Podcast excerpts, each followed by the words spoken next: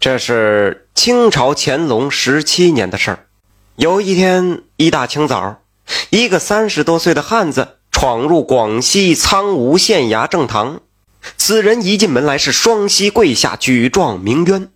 县令李文正见堂下有人告状，把惊堂木一拍，道：“你是何人？慢慢道来。”原告抬起头，呈上状子，声泪俱下：“启禀大人，小人于阿吕家住在西门立木桥，我我来告前街米店店主邱以成，他赖账不还，辱骂小人。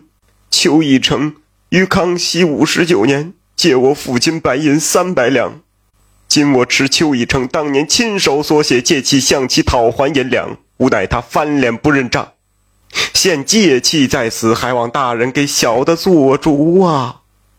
县令就问了：这三十年前的债务，为何至今才追还？哦，大人容禀，先父本是商人，当年邱以成向先父借钱经商，小人尚幼，未知此事。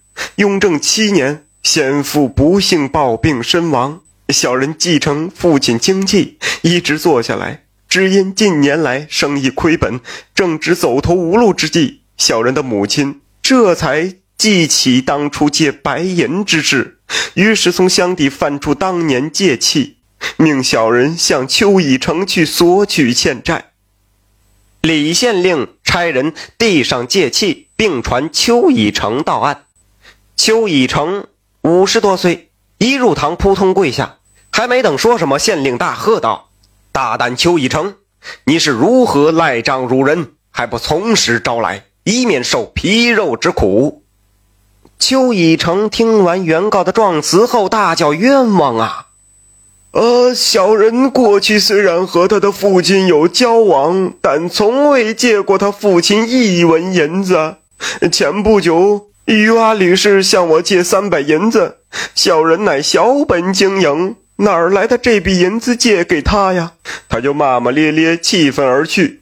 现在他却诬告我欠他父亲三百银子，实属诬告，大人明断呐！在一旁的于阿吕听到这儿不干了，骂他狡辩。邱以成呢，反驳于阿吕故意有意讹人，一时间公堂就乱了起来。这李县令一时也难以断绝，便一拍惊堂木，对二人说：“你们二人先回家去，待本官明断后再传唤你们。”李县令退入后堂之后，他就琢磨开了。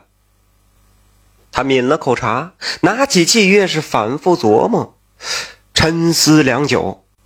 他忽然想到了什么，急忙到书案取过《康熙字典》翻阅，然后又翻开《雍正》。某年隶书，他不禁是一拍大腿，哈哈大笑，哈哈哈哈！这伪造的借契怎骗得过本官？第二天升堂，传唤来秋余二人。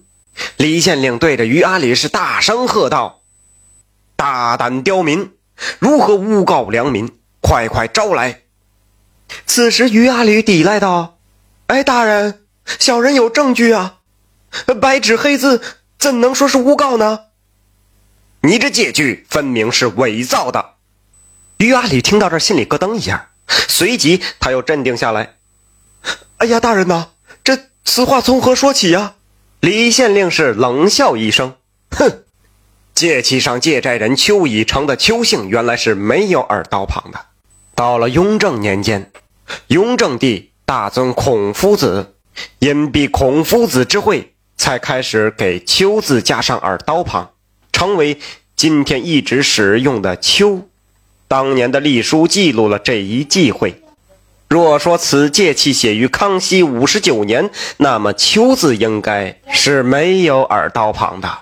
可见这张借契根本不是康熙年间所写，而是后来伪造的。于阿吕听毕是无言以对。李县令于是继续追问。这伪契是何人所造？这于阿吕还想死赖不说，李县令便喝令打板，于阿里只得是招供。于阿吕从小是好吃懒做，长大是吃喝嫖赌，又不善于经营，于是这挺大一份家业，弄得是倾家荡产。于阿吕便向其父亲旧友邱以成借三百两银子，说是要重振旧业。邱以成一则是怒其不争气，二则是拿不出这么多银子，把他教训了一顿。于阿吕借不到银子，反受训斥，非常气愤，就伺机讹诈。于阿吕有这么一个朋友，叫朱阿良，此人是非常善于临摹。于阿吕从家里找出邱以成的笔记，串通朱阿良伪造了这张借契。事成之后，三百两银子，来个二一天作五。谁知阴谋败露。李县令传讯朱阿良，朱阿良来到公堂之后，就一五一十的招了。李县令差人加起两名犯人，待后处置，宣布退堂。邱以成感激李县令的明断，叩头是拜谢而去。感谢您的收听，想继续收听下一集的，那就点个关注吧。